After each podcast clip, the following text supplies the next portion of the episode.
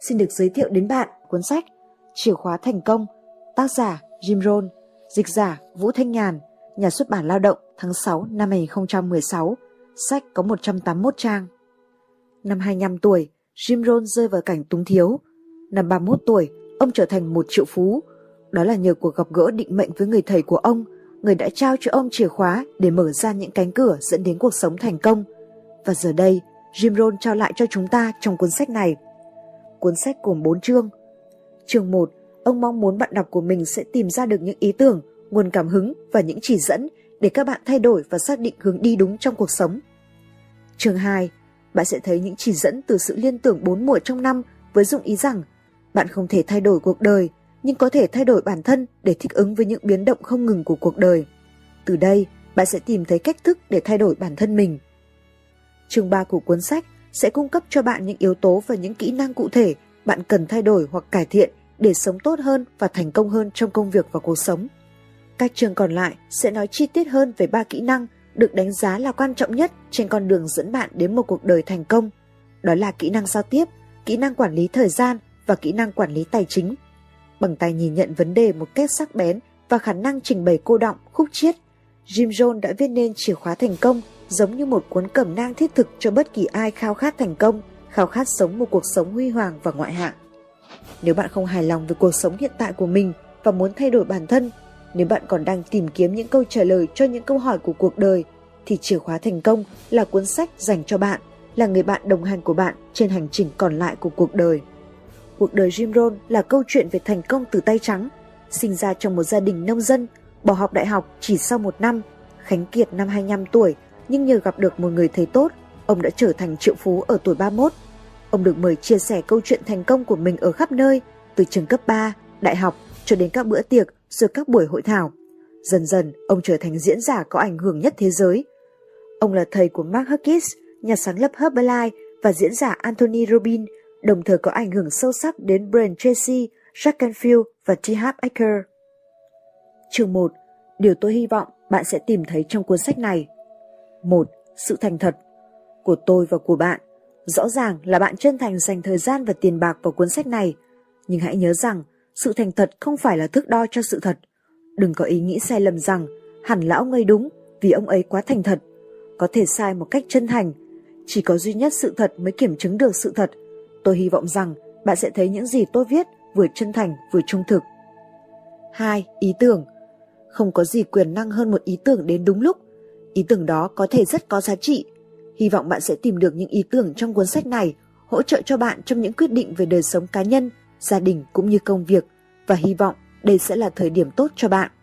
Tôi không biết thế nào là đúng thời điểm trong cuộc đời bạn, nhưng đây có thể là thời điểm hợp lý để bạn sắp xếp lại những mục tiêu mới và tìm kiếm sự bứt phá mới trong cuộc sống. Đây có thể là lúc để hướng về phía trước, nghĩ về người mà bạn muốn trở thành, công việc và số tiền muốn có. 3. Cảm hứng Cảm hứng có đôi chút bí ẩn. Ai mà biết được tại sao một số người thì được truyền cảm hứng và số khác thì không. Có những người bỏ tiền mua cuốn sách này, trong khi những người khác thì không.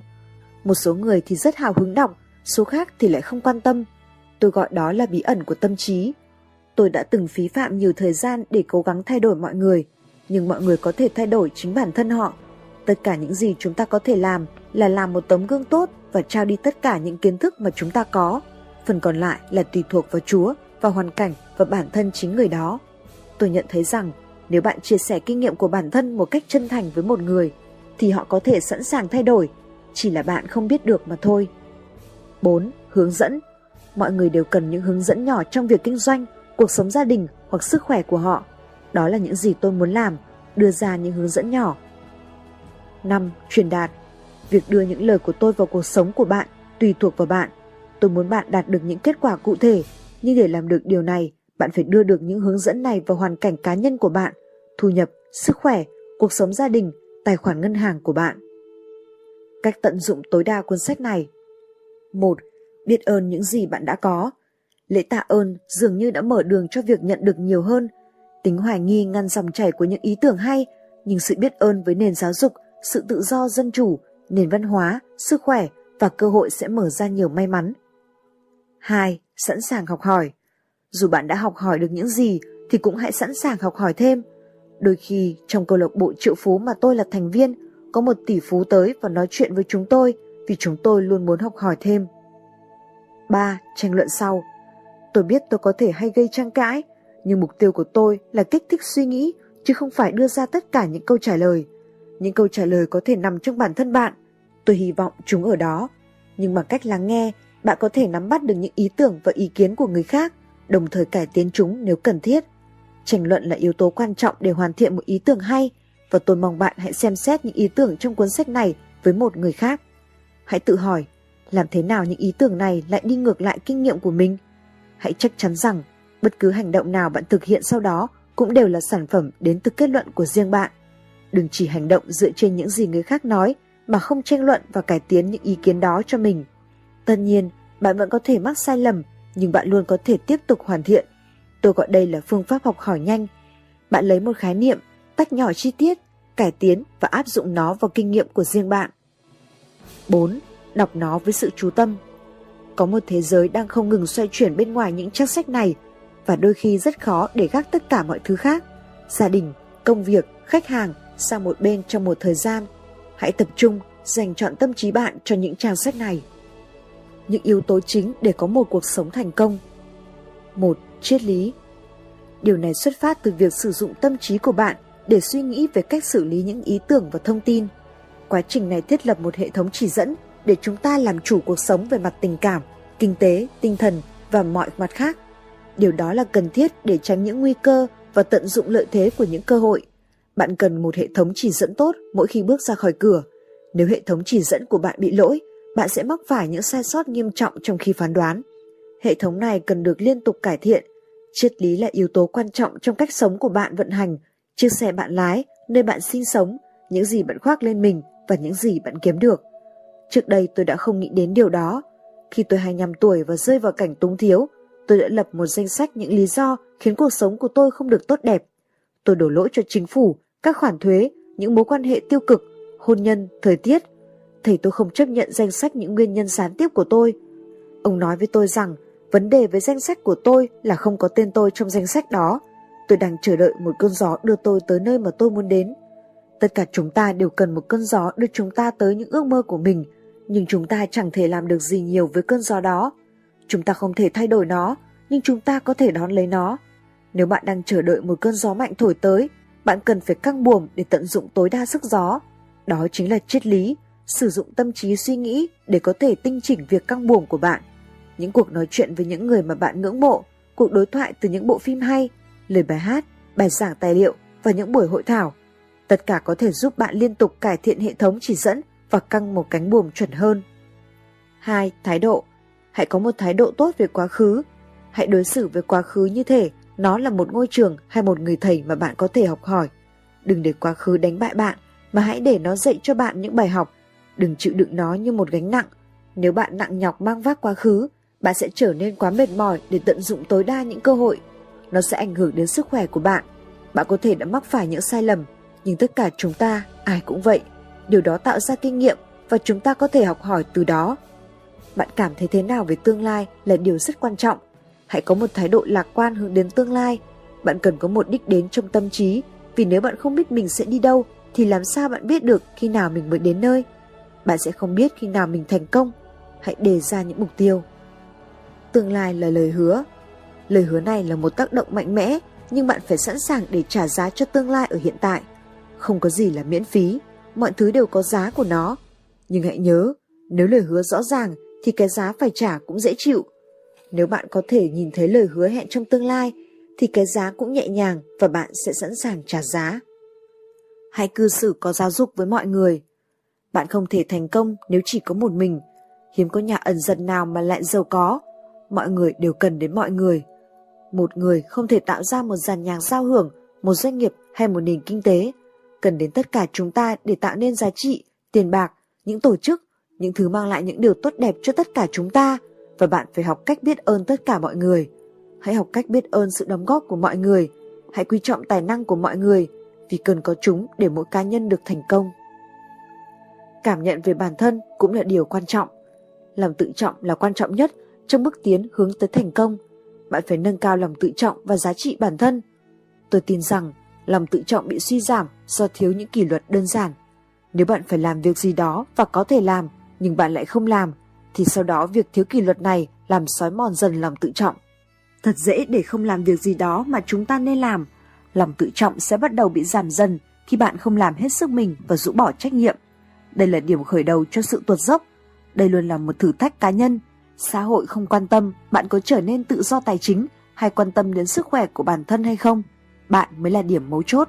Xã hội sẽ không trừng phạt bạn nếu bạn dễ dãi với bản thân, nhưng sự sao lãng sẽ hủy hoại tất cả chúng ta. Sự sao lãng sẽ đánh bại tất cả mọi người và ngăn cản chúng ta trước những cơ hội. Sự sao lãng giống như vết nhiễm trùng mà nếu không xử lý thì sẽ tiến triển thành một căn bệnh. Nhưng lòng tự trọng có thể phục hồi chỉ với những kỷ luật đơn giản và mỗi kỷ luật đơn giản cũng sẽ dẫn đến những kỷ luật khác. Hãy bắt đầu bằng việc ăn một quả táo mỗi ngày vì sức khỏe của bạn và bạn cũng sẽ sớm đi bộ quanh khu phố. Kỷ luật đơn giản sẽ tái xây dựng lòng tự trọng, thay đổi và khiến nó trở nên tích cực. Trước khi sức khỏe của bạn được cải thiện nhờ kỷ luật thì bạn đã nâng cao lòng tự trọng của mình lên rồi. Tin tốt là mỗi kỷ luật mới đều ảnh hưởng đến những kỷ luật còn lại và tạo ra những kỷ luật mới. Dù bạn làm gì thì cũng đừng dễ dãi với bản thân. 3. Hoạt động Cuộc sống mới đến từ lao động, chứ không phải chỉ đến từ những ý tưởng và thông tin. Một họa sĩ hay kiến trúc sư vĩ đại có thể có những ý tưởng thiên tài và đầy cảm hứng, nhưng nếu họ không cầm cây cọ vẽ hay chiếc bút chì lên thì sẽ chẳng có bức tranh hay tòa nhà nào cả. Không có việc kinh doanh nào thiếu được hoạt động, gọi điện thoại, bán hàng, gõ cửa từng nhà, cho dù kế hoạch kinh doanh có tuyệt vời đến mức nào. Không có lao động thì không có thực tại. Có câu, không bỏ mồ hôi công sức thì không có thành quả. Để tạo ra điều kỳ diệu, bạn cần làm hai điều. Thứ nhất, hãy làm những gì bạn có thể. Một nhà tiên tri cổ xưa nói rằng, nếu bàn tay bạn thấy có việc gì để làm, hãy làm đi, đừng sao lãng. Nếu phải gọi một cuộc điện thoại, hãy gọi ngay. Nếu cần nói chuyện với ai, hãy làm ngay, tuyệt đối không sao lãng. Thứ hai, hãy làm hết sức mình. Khi tôi hiểu được khía cạnh này trong lao động, thu nhập của tôi đã được nhân lên một cách thần kỳ. Đó là những gì mang lại kết quả rõ rệt. Cha tôi đã đúc kết lại cho tôi trong một câu. Ông nói, con trai, hãy luôn làm việc nhiều hơn những gì con được trả để đầu tư cho tương lai của con. Hãy làm việc theo nguyên tắc, tôi phải, tôi có thể và tôi sẽ. Phải, có thể, sẽ, sẽ thay đổi cuộc đời bạn. Đó là cách bạn căng buồm. Bạn có thể tuân theo những kỷ luật phức tạp nếu bạn có thể tuân theo những kỷ luật nhỏ, nên hãy bắt đầu với việc nhỏ trước. 4. Thành quả Triết lý kết hợp với thái độ cộng với hành động sẽ cho ra kết quả. Thành quả là tên của trò chơi. Sau đó, chúng ta đọc cuốn sách này, nghe những đoạn băng và đến những buổi hội thảo. Sau đó chúng ta thực hiện những kỷ luật. Hãy nhìn vào những thành quả của bạn, rồi nhìn ra xung quanh và học hỏi từ những người có thành quả tốt hơn.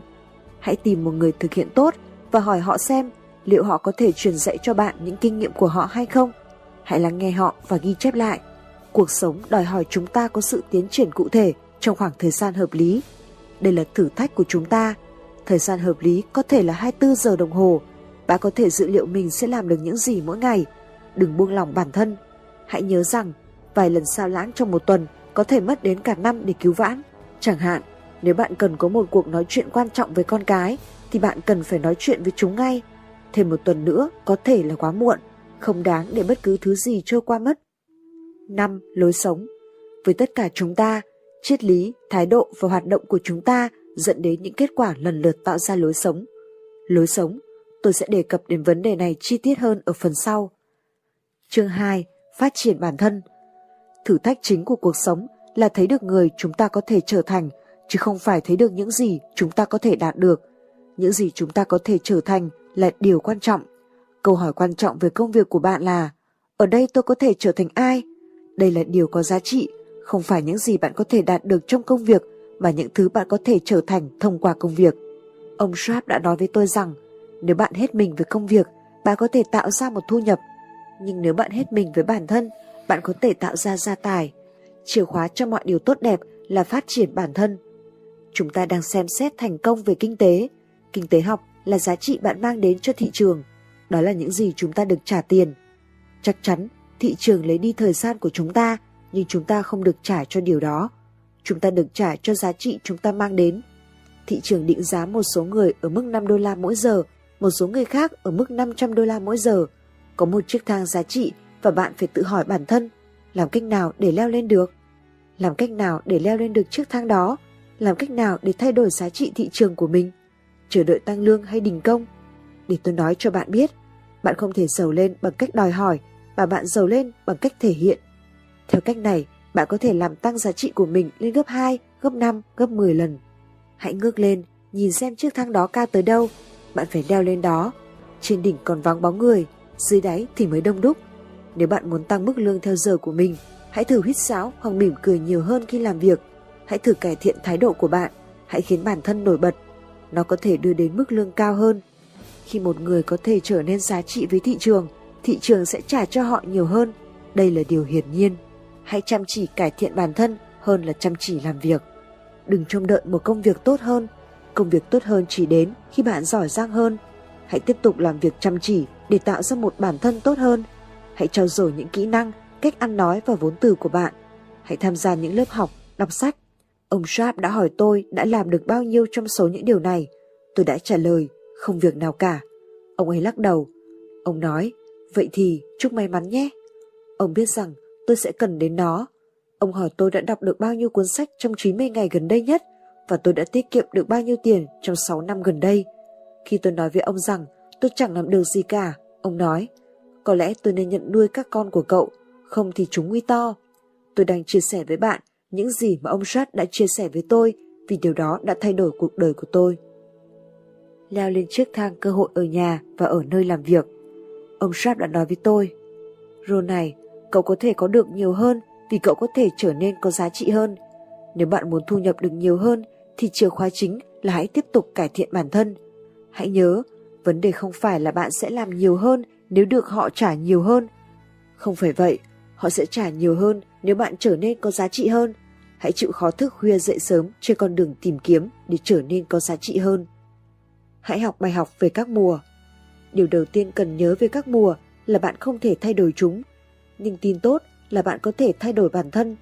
Nếu bạn muốn biết tương lai ra sao, hãy nhìn vào các mùa và bạn sẽ thấy rằng nó sẽ giống như nó vốn vẫn vậy. Cơ hội luôn đi cùng với khó khăn, nó cũng giống như vậy trong 6.000 năm trước. Đôi khi có nhiều khó khăn hơn, đôi khi cơ hội lại có nhiều hơn. Tôi tin rằng thời điểm này có nhiều cơ hội hơn và nếu chúng ta làm đúng vai trò cá nhân, bậc cha mẹ, doanh nghiệp và các nhà lãnh đạo, chúng ta sẽ khiến mọi thứ sẵn sàng cho thế kỷ 21. Nếu bạn thay đổi, thu nhập, sức khỏe, những kỹ năng của bạn sẽ thay đổi và bạn sẽ thu hút thị trường hơn. 1. Hãy học cách thích ứng với mùa đông. Hàng năm, mùa đông sẽ đến ngay sau mùa thu, điều đó sẽ không thay đổi. Một số mùa đông dài hơn và khắc nghiệt hơn, nhưng chu trình là như nhau. Nghĩ rằng mùa đông sẽ không đến là rất ngớ ngẩn. Thật ngông nghếch khi nghĩ rằng sẽ không bao giờ có sự thay đổi. Những người này đều quá sơ suất. Họ nên đọc sách lịch sử và sẽ học được rằng luôn có mùa đông. Có những mùa đông xã hội và mùa đông cá nhân khi trái tim bạn tan thành ngàn mảnh. Bạn không thể rũ bỏ mùa đông bằng cách xé bỏ cuốn lịch, nhưng bạn có thể mạnh mẽ hơn, khôn ngoan hơn và tốt đẹp hơn để đối phó với mùa đông. 2. Học cách tận dụng mùa xuân. Mùa xuân đến sau mùa đông, điều này diễn ra thường xuyên như thế nào? Đều đặn trong 6.000 năm. Bạn sẽ không đồng ý rằng đây là điều hiển nhiên. Đó là những gì tốt nhất bạn có thể nhận được. Mùa xuân luôn theo sau mùa đông. Mùa xuân là cơ hội và cơ hội luôn theo sau khó khăn. Sau cơn mưa trời lại sáng. Hãy tận dụng nó. Bản thân mùa xuân là một cơ hội, không phải là một sự đảm bảo, nhưng đó là tất cả những gì bạn cần. Bạn phải trồng cây vào mùa xuân hoặc bạn sẽ quỵ lụy vào mùa thu. Hãy nhớ điều này, cuộc sống vô cùng ngắn ngủi, dù là cuộc sống dài nhất, nên đừng làm những điều lãng phí thời gian. Dù bao nhiêu mùa xuân đã đến với bạn đi nữa, hãy tận dụng tất cả. Dù bạn làm gì thì cũng đừng buông xuôi. Hãy tận dụng mỗi ngày, đọc mọi cuốn sách bạn có thể, học mọi kỹ năng bạn có thể học. 3. Trong mùa hè, bạn phải nuôi dưỡng giá trị của mình và chiến đấu lại kẻ thù. Bạn phải giống như dòng máu của mình. Bạn có hồng cầu để nuôi dưỡng và trao sự sống giống như một người mẹ. Bạn có bạch cầu để chống lại sự xâm nhập và diệt vi khuẩn giống như một người cha. Nếu bạch cầu của bạn không diệt vi khuẩn, bệnh tật sẽ chiến thắng và tiêu diệt bạn. Nếu bạn không có kế hoạch y tế thận trọng với sức khỏe, bệnh tật sẽ xâm nhập cơ thể. Một số kẻ thù ở bên ngoài, một số thì nằm trong con người bạn. Hãy cẩn thận với tên trộm trong hẻm rình mò phí bạn. Nhưng còn tên trộm trong tâm trí muốn đánh cắp lời hứa của bạn thì sao? Tên trộm này nói với bạn, mày quá già, quá kém cỏi, quá mệt mỏi rồi. Tên trộm này sẽ cố ngăn cản bạn phát triển bản thân và những kỹ năng. Nếu bạn để mặc tên trộm, hắn sẽ khiến cho bạn yếu đuối và bất lực. Chỉ riêng việc lo lắng cũng sẽ dồn bạn vào chân tường. Hãy luyện tập cho đức tin của mình và chế ngự nỗi lo. Bạn không được trở thành nạn nhân của chính bản thân mình. Ngay khi bạn khởi động bất kỳ dự án nào hay bắt đầu một mối quan hệ hay một công ty nào, nó sẽ có kẻ thù và bạn sẽ phải chiến đấu để duy trì dự án, mối quan hệ hay công ty đó. 4. Trong vụ thu hoạch hoặc mùa thu, hãy thu hoạch mà không phàn nàn. Than thở là một chứng bệnh có thể tiến triển thành một căn bệnh kinh khủng. Đây là vụ thu hoạch của bạn, nên đừng than thở về nó.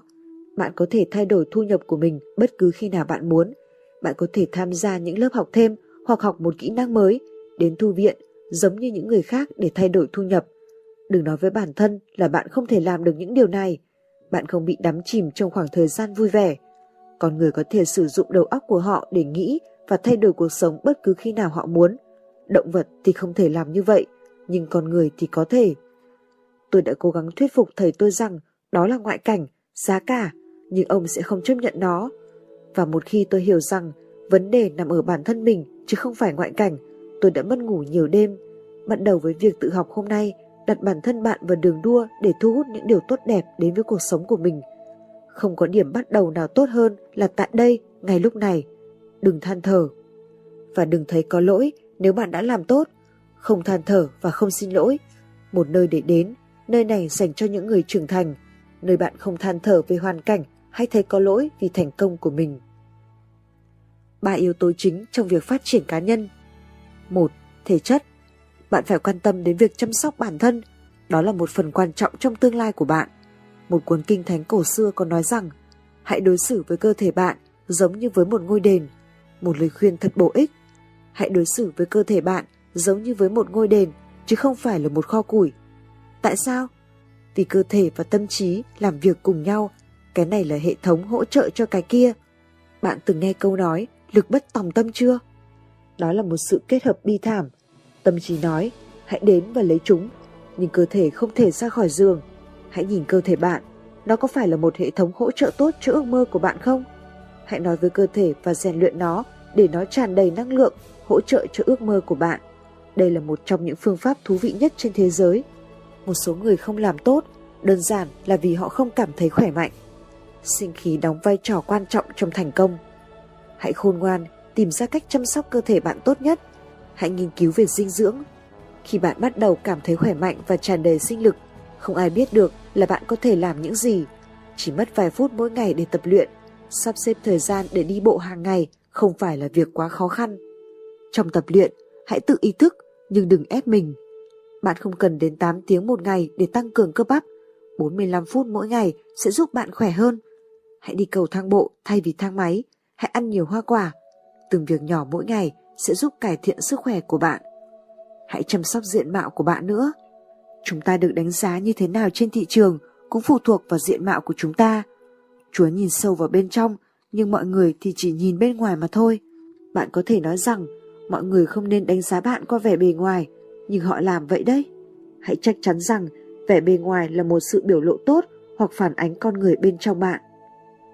2. Tâm linh đây là quan điểm của tôi, nhưng tôi sẽ được trả một khoản tiền lớn để chia sẻ điều đó, nên tôi mới nói với bạn rằng tôi nghĩ đây là mặt quan trọng. Một số người tin rằng con người chỉ là động vật bậc cao, nhưng tôi băn khoăn làm sao những từ như yêu thương, danh dự và công lý lại phù hợp với vốn từ vựng của động vật. Chúng chẳng có ý nghĩa gì với cá sấu, thậm chí là một con cá sấu bậc cao. Nhưng bạn tin gì thì tùy bạn. Gợi ý của tôi là nếu bạn tin vào đời sống tâm linh, thì đừng thờ ơ với việc học tập và thực hành nó. 3. Tinh thần Chúng ta cần thực phẩm tinh thần để nuôi dưỡng tâm trí. Sách và những buổi hội thảo cung cấp thức ăn cho suy nghĩ, nhưng một số người lại đọc quá ít nên tâm trí họ trở nên còi cọc. Cơ bắp rắn chắc để làm gì nếu tâm trí bạn yếu ớt? Một số người không thể bảo vệ luận điểm của mình khi tranh luận hoặc đấu tranh cho tương lai của gia đình họ vì họ đã không xây dựng cơ bắp tinh thần. Không phải cơ thể mà là tâm trí mới là thứ tạo ra điều kỳ diệu cho tương lai của bạn. Vì thế, đừng đánh lừa tâm trí. Bạn cần một thư viện của riêng mình để cung cấp thực phẩm cho tâm trí. Thư viện phát triển cá nhân phải được cân bằng tốt. Bạn không thể sống nhờ vào những chiếc kẹo tinh thần hay cây kem tinh thần. Một số người nói rằng họ chỉ đọc những thứ tích cực, nhưng vậy là chưa đủ. Trong cuộc sống, bạn cần cả những điều tiêu cực nữa. Bạn phải có triết lý con kiến. Con kiến nghĩ về mùa đông suốt mùa hè, rất dễ bị lừa bởi bầu trời xanh và thời tiết ấm. Nhưng bạn cần nghĩ đến những cơn bão và mưa. Bạn phải nghĩ đến những mặt tiêu cực khi mọi thứ đều là tích cực. Loài kiến cũng nghĩ về mùa hè suốt mùa đông, nên bạn cũng phải nghĩ tích cực khi mọi thứ dường như tiêu cực. Cuối cùng, mùa đông có thể kéo dài bao lâu? Vì vậy, về vấn đề thư viện, hãy học từ loài kiến. Cũng hãy nhớ rằng, loài kiến không bao giờ từ bỏ, ngay cả khi ai đó cố gắng ngăn cản chúng. Đơn giản là chúng tìm một con đường khác và chúng tích lũy nhiều nhất có thể khi có thức ăn. Đó là một bài học đơn giản về sự an toàn và niềm vui. Tại sao bạn có thể bằng lòng với những thứ thấp hơn khả năng của mình? Hãy tích lũy nhiều nhất có thể, hãy học kỹ năng, phát triển tài năng, kết bạn, đi du ngoạn và chia sẻ nhiều nhất có thể. Nếu bạn chỉ làm vừa đủ những điều này thì bạn sẽ không tạo ra được hạnh phúc cho bản thân. Dường như tất cả những dạng sống đều phải cố gắng hết khả năng của mình, trừ con người ra. Tôi đề nghị bạn xem xét việc trở thành tất cả những khả năng bạn có thể. Người cha tốt nhất, người mẹ tốt nhất, công dân ưu tú nhất, nhân viên ưu tú nhất. Hãy để bản thân cố gắng hết khả năng, hãy sống hết mình, hãy học hỏi loài kiến. Bạn cần đọc tự truyện và tiểu sử. Hãy đọc những câu chuyện của những người đặc biệt. Hãy nghiên cứu xã hội bằng mọi phương thức, nhưng hãy đọc câu chuyện về những cá nhân xuất sắc. Hãy tìm hiểu về sức khỏe. Điều này không chỉ thấm nhuần tới chính bản thân bạn, mà còn cả con bạn và cháu bạn. Nó sẽ là một phần của những gì bạn để lại. Và hãy đọc những cuốn tiểu thuyết có giá trị. Đôi khi một nhà văn có thể truyền dạy triết lý một cách xuất sắc thông qua một câu chuyện hấp dẫn. Nhưng hãy bỏ qua những cuốn tiểu thuyết vô bổ. Bạn có thể tìm được một mẩu bánh mì trong thùng rác, nhưng đó có đáng không? Bạn không cần phải làm điều đó. Hãy học luật. Bạn không cần trở thành luật sư, nhưng bạn cần biết cách nhận biết phần chữ in nhỏ trong hợp đồng. Bạn cần biết nên ký cái nào và không nên ký cái nào. Hãy hiểu biết về hợp đồng. Hãy biết cái bắt tay có ý nghĩa gì. Hãy biết về luật đủ để giữ cho bản thân bạn không phạm pháp và tránh xa rắc rối. Tôi là một triệu phú ở tuổi 31, nhưng tôi đã phá sản ở tuổi 33. Ông Sharp qua đời và tôi đã đánh mất ảnh hưởng của ông. Tôi đã định mua cả thế giới và đưa ra một số quyết định kinh doanh ngu ngốc. Tôi đã đứng ra bảo lãnh cho một công ty mà không đọc phần chữ in nhỏ. Tôi tưởng mình chỉ cam kết trong một trường hợp. Nhưng thực tế, tôi đã ký một bảo lãnh lâu dài và dẫn đến bị mất rất nhiều tiền. Tôi biết tình hình công ty sẽ đi xuống và sẽ không bao giờ tham gia vào việc đảm bảo khoản vay thứ hai của họ. Nhưng đã quá muộn. Tôi đã nhận được thư của tòa án và phải chịu trách nhiệm pháp lý. Bạn cần nhận thức được những điều này. Hãy hiểu những điều cơ bản về kế toán. Để làm được điều này, bạn sẽ cần tìm hiểu kỹ về nó. Bạn sẽ cần biết cách theo dõi nguồn lực của mình. Hãy học hỏi về văn hóa. Hãy nghiên cứu những thứ thu hút mặt tốt trong bản chất của bạn. Chúng ta phải văn minh hơn nữa, chúng ta phải tinh tế. Hãy đóng góp cho đất nước bằng cách trở nên tinh tế, chứ không chỉ là văn minh. Hãy tìm hiểu những giá trị chân thực. Việc đọc sách là không thể thay thế, nếu thư viện của bạn bao gồm cả thực phẩm cho tư duy từ nhiều nguồn khác nhau, bạn sẽ trở thành người tự học. Hãy giữ cho con đường học tập phát triển và bạn sẽ vui mừng với những gì bạn đã làm được. Chương 3. Hiểu về thành công 4 bước tới thành công Khi bạn tiếp tục tự phát triển bản thân, bốn điều sau sẽ hình thành nên những bước tới thành công của bạn. 1. Hãy học hỏi những ý tưởng mới lạ. Hãy học cách ghi lại ý tưởng và lưu giữ một cuốn sổ ý tưởng. Đừng tin vào trí nhớ, nếu bạn tìm được một ý tưởng về sức khỏe, hãy ghi nó lại. Khi bạn nghe được một ý tưởng kinh doanh hay, hãy ghi nó lại. Cuốn sổ ý tưởng dành cho những sinh viên nghiêm túc. Trong mọi lĩnh vực của cuộc sống, bạn nên có một cuốn sổ để ghi lại những ý tưởng hay và mới mẻ, thứ định hình chỉ dẫn những ý tưởng trong cuộc sống của bạn. Hãy thật nghiêm túc về tương lai của bạn. 2. Hãy có một kế hoạch tốt. Những kế hoạch đang thực thi những ý tưởng của bạn để biến giấc mơ thành hiện thực bạn cần có một kế hoạch chăm sóc sức khỏe tốt, bạn cần có một kế hoạch về tài chính tốt. Đừng để bản thân trượt dài vào việc phát triển những chiến lược, chiến thuật, bối cảnh và chi tiết tốt. Hãy duy trì việc thêm những cái hay và kinh nghiệm vào ngân hàng kiến thức của bạn và tiếp tục tìm cách để thực thi những ý tưởng. Đây là cách bạn xây dựng nên tính vô tư cho tâm trí và những kho báu của trái tim, tâm hồn, tinh thần, chẳng hạn như sức khỏe, một cuộc hôn nhân hạnh phúc và tình bạn tốt đẹp. Hãy thu thập những ý tưởng cho kế hoạch của bạn và sau đó hãy thực hiện chúng. 3. Hãy học cách đối phó với sự trôi qua của thời gian. Có hai thứ hủy hoại bạn nhanh hơn bất cứ thứ gì, lòng tham và sự thiếu kiên nhẫn. Bạn phải học cách kiên nhẫn. Hãy cho kế hoạch của bạn thời gian. Cần có thời gian để tạo lập một công ty, sự nghiệp hay một gia đình vững mạnh. Cần có thời gian để phối hợp một dàn nhạc giao hưởng chơi được bản nhạc truyền cảm hứng cho mọi người. Hãy cho bản thân bạn thời gian nữa. Đừng sắp xếp 90 ngày kín mít cho việc học một thứ gì đó mới. Đừng mất kiên nhẫn. Sẽ thế nào nếu bọn trẻ từ bỏ việc học cách buộc dây giấy? Tham lam là một căn bệnh chết chóc. Trái ngược với những gì bộ phim Wall Street đưa ra, tham lam không hề tốt. Đó là điều xấu và chúng ta phải đưa ra luật chống lại nó. Lòng tham luôn muốn có được nhiều hơn phần của mình, muốn có được điều gì đó mà không phải trả giá, có được thứ gì đó do người khác trả phí và điều đó không tốt. Tham vọng chính đáng là điều gì đó hoàn toàn khác và nó là điều tốt đẹp. Có được tài sản nhờ vào việc giúp đỡ người khác chứ không phải nhờ vào chi phí của người khác. Có được nhờ tạo ra sản phẩm hoặc dịch vụ có giá trị hơn. Nếu bạn giúp nhiều người đạt được những gì họ muốn, bạn có thể có được tất cả những gì bạn muốn. Như Zig Zilat nói, không cần phải tham lam để trở nên giàu có. 4. Học cách giải quyết vấn đề Cuộc sống chính là giải quyết một loạt các vấn đề. Neil Armstrong đã nói rằng việc lên mặt trăng và quay về chỉ đơn giản là giải quyết hai vấn đề.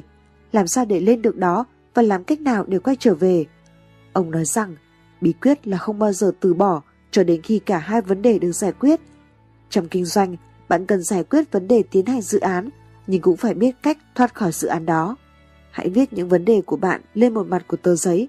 Việc này sẽ giúp bạn phân tích chúng. Một số người cho rằng việc này mang tính tiêu cực, nhưng bạn cần phải làm việc đó. Không phải bạn bị mắc kẹt với vấn đề dù bạn viết ra tất cả những điều tồi tệ, vì những giải pháp sẽ tự xuất hiện khi bạn viết vấn đề ra giấy. Hãy trở lại phần bên phải của tờ giấy dành cho những giải pháp cho thách thức của bạn. Tôi đã tìm ra ba câu hỏi sẽ giúp giải quyết mọi loại vấn đề. Trước hết hãy hỏi, tôi có thể làm gì? Khi nhìn vào những vấn đề của bạn, hãy lục trong tâm trí những khả năng và lựa chọn cho những việc phải làm. Hãy liệt kê những phương án thay thế và đánh giá chúng. Việc này sẽ rất lâu, việc này sẽ rất tốn kém bằng việc viết ra giấy. Nếu bạn không phải là một thiên tài thực sự, bạn sẽ cần đến những tờ giấy này, nơi bạn sẽ đưa ý tưởng ra khỏi đầu và đặt nó trước mặt. Câu trả lời đầu tiên của bạn cho câu hỏi này có thể là tôi không biết tôi có thể làm gì, cũng không sao cả. Hãy hỏi bản thân câu hỏi tiếp theo, tôi có thể đọc gì? Vì một cuốn sách có thể chứa đựng những kết quả nghiên cứu của ai đó về vấn đề của bạn. Một vài ngày đọc sách có thể giúp bạn tiếp cận thành quả trong cả đời làm việc cật lực của người khác. Đừng để đến khi quá muộn mới đọc. Một người bạn của tôi đã để mất một trong những người phụ nữ tuyệt vời nhất mà tôi từng biết. Và bi kịch là sau đó anh ta đã tìm được trong thư viện cá nhân một cuốn sách có thể cứu vớt được cuộc hôn nhân của mình. Nếu bạn đã đọc một vài cuốn sách và vẫn chưa tìm được câu trả lời, hãy hỏi bản thân câu hỏi thứ ba. Tôi có thể hỏi ai? Bạn đừng nên do dự nhờ giúp đỡ, nhưng đừng đề nghị giúp đỡ ngay. Hãy xem liệu bạn có thể tự giải quyết vấn đề của mình không đã, để phát huy sức mạnh tinh thần của bạn. Hãy nhớ rằng, rèn luyện cũng có giá trị như câu trả lời. Bạn cần rèn luyện. Trong bán hàng, chúng tôi nói rằng rèn luyện cũng tốt như bán hàng vậy. Nó giúp bạn phát triển kỹ năng, chứ không chỉ là câu trả lời. Câu trả lời là tạm thời, nhưng kỹ năng là mãi mãi. Hãy tiếp tục đến khi bạn phát triển được kỹ năng này. Khi bạn hỏi ai đó và bạn cho họ thấy rằng bạn đã ghi vấn đề ra giấy và thử xử lý, họ sẽ cho bạn lời khuyên tốt vì họ thấy rằng trước hết bạn đã sẵn sàng tự giúp bản thân mình. Họ sẽ biết rằng lời khuyên của họ không phí phạm. Đó là những lúc thích hợp để hỏi bạn sẽ giúp tôi chứ? Nhưng câu hỏi hay hơn là bạn dạy tôi được không? Nếu bạn cố gắng hết sức để có được câu trả lời và không đi đường tắt, bạn sẽ có được chúng. Mọi người thường sẵn sàng chỉ dạy, đầu tư thời gian cho người thể hiện thấy họ sẵn sàng đầu tư cho bản thân. Hành vi trên thương trường Một khía cạnh khác của sự phát triển bản thân liên quan đến cách chúng ta thể hiện thị trường. Hãy tìm hiểu nhiều nhất có thể về công việc của bạn, nơi bạn đang làm việc và lĩnh vực của bạn. Chỉ có những kỹ năng phù hợp thôi là chưa đủ. Bạn cần phải nhận thức được hành vi cũng như kỹ năng của mình. Bạn không muốn mất những khoản tiền lương tiềm năng vì những hành vi dù có thể chấp nhận được ở những môi trường khác nhưng không phải trong thị trường có triển vọng của bạn. Ngôn ngữ Hãy cẩn thận với lời ăn tiếng nói của bạn trên thị trường. Nó có thể rất tai hại cho bạn và tương lai của bạn. Ngôn từ tệ hại có thể tốn của bạn hàng ngàn đô la mỗi năm. Đây không phải là câu hỏi về đạo đức, mà nó đơn giản là câu hỏi về hệ quả. Một số câu chuyện có thể phù hợp ở quán bar nhưng không phù hợp với thị trường. Tuy nhiên cách ăn nói phù hợp luôn được chấp nhận ở bất cứ đâu. Thói quen Trong góc riêng của bạn trên thị trường, điều này có thể cũng quan trọng. Sự cầu thả có thể dẫn đến tai nạn. Hút thuốc có thể là thói quen dẫn đến sự trả giá của bạn trên thị trường. Chậm trễ có thể khiến bạn trả giá đắt và nếu bạn thêm cả thập kỷ vào việc bị trễ, bạn có thể khám phá ra rằng nó khiến bạn trả giá đắt hơn bạn muốn. Tôi không yêu cầu bạn trở thành bất cứ điều gì mà bạn không phải hoặc ra bán bản thân, nhưng hãy cẩn thận với những thói quen có thể gây tai hại cho bạn. Hãy cẩn trọng. Trang phục Trang phục là một điều nữa mà bạn cần biết trên thị trường. Hãy dành những chiếc áo hở khuy, thắt lưng bằng vàng và đôi giày màu vàng mũi nhọn cho sàn nhảy. Những góc khác của thị trường, những địa điểm khác nhau có tiêu chuẩn trang phục khác nhau và nếu bạn học hỏi về thị trường, bạn sẽ hiểu được điều này. Hãy chỉ mang kỹ năng của bạn đến thị trường chứ không phải nhu cầu của bạn. Thị trường không muốn biết nhu cầu của bạn. Hãy mang theo sự háo hức chứ không phải nhu cầu của bạn. Khi bạn ứng tuyển, điều này sẽ rất quan trọng. Tinh thần sẵn sàng làm nhiều hơn có thể giúp bạn vượt qua những ứng viên khác, những người chỉ chăm chăm sao cho những đòi hỏi của họ được đáp ứng. Đừng nói về bệnh tật, tiền bạc hay sự lo lắng về các mối quan hệ của bạn ở nơi làm việc hoặc trên thị trường. Nó sẽ rất tai hại. Thị trường là đất và sẽ chỉ cung cấp cho bạn một vụ mùa nếu bạn mang hạt giống của bạn đến cho nó chứ không phải nhu cầu của bạn. Hơn cả, hãy cởi mở để có được sự giúp đỡ. Hãy hỏi những người thực sự quan tâm đến vấn đề của bạn, lời khuyên và phản hồi về cách bạn đang tiến hành trên mọi khía cạnh. Hãy chuẩn bị nghe sự thật. Bạn có thể không để ý đến cách hành xử của mình vì một số thói quen gần như vô thức.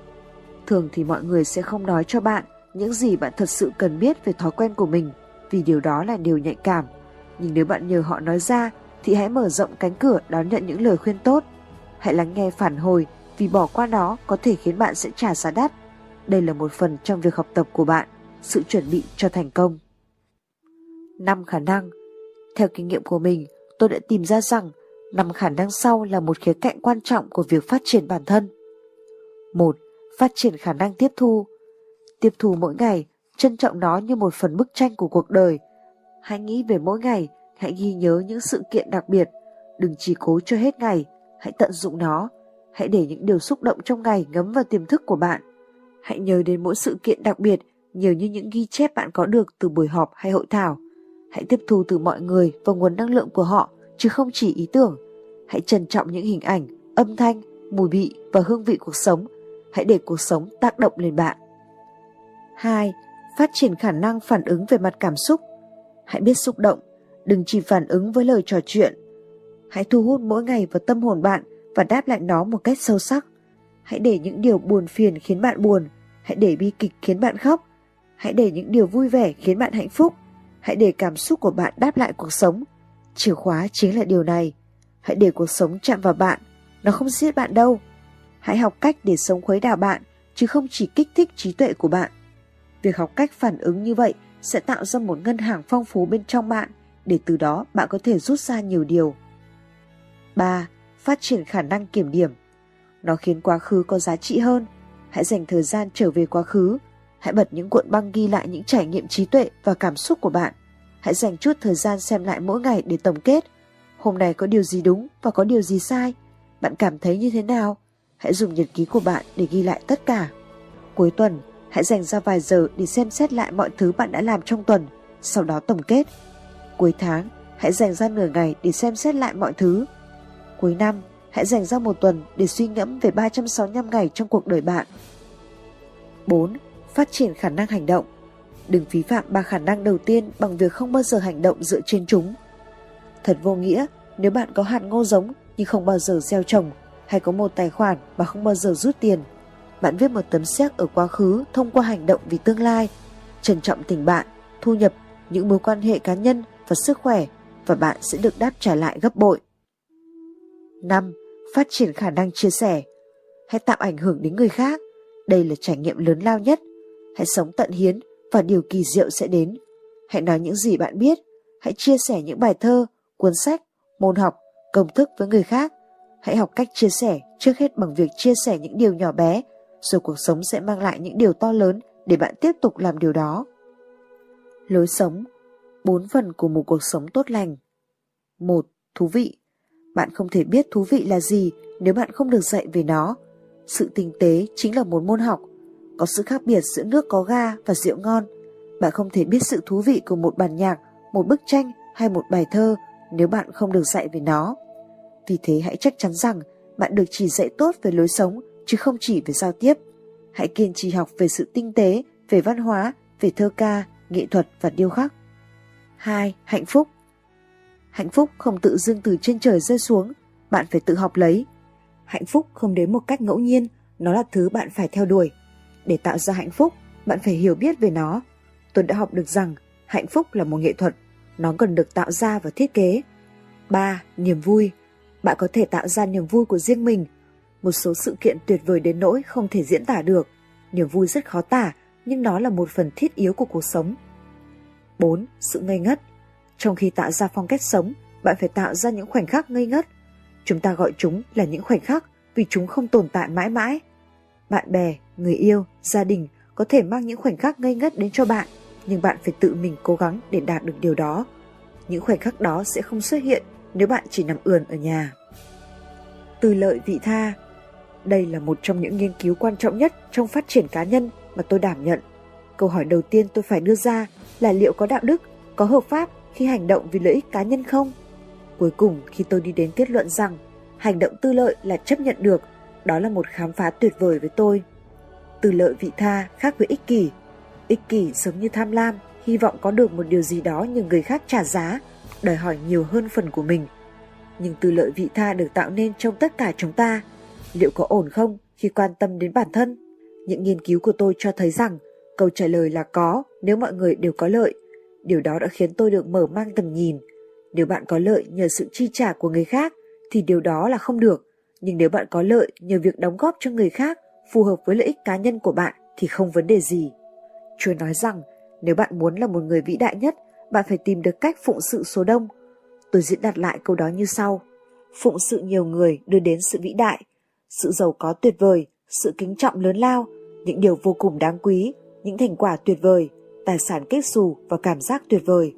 Tất cả những điều vĩ đại đến từ việc phụng sự nhiều người. Đây là bí mật để tư lợi vị tha. Phương trình này có nghĩa là mọi người đều có lợi, không ai bị bỏ sót. Cuộc sống vận hành để mang lại cho chúng ta những gì chúng ta xứng đáng, chứ không phải những gì chúng ta cần. Đó là một phát hiện với tôi. Tôi đã hiểu ra rằng tôi có thể hành động trong phạm vi tư lợi cá nhân theo cách rõ ràng.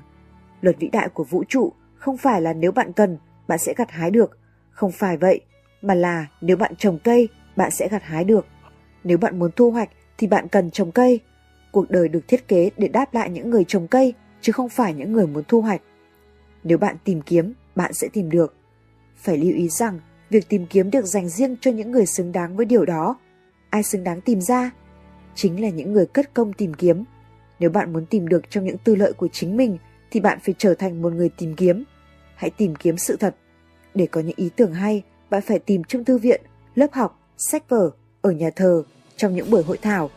Hiếm khi một ý tưởng hay tự dưng xuất hiện, nhưng có nhiều ý tưởng hay dành cho những người tìm kiếm chúng. Nếu bạn muốn nhận về, bạn phải cho đi. Mong muốn nhận về có vẻ giống như tư lợi, nhưng khi bạn được khai sáng, bạn biết rằng mình phải cho đi trước. Những người ít hiểu biết nghĩ rằng nếu bạn cho thì coi như là mất. Không phải vậy, đó là sự vô minh. Nếu bạn cho đi, đó chính là đầu tư. Chúng ta mong muốn gì ở một sự đầu tư? Chính là lợi nhuận được nhân lên.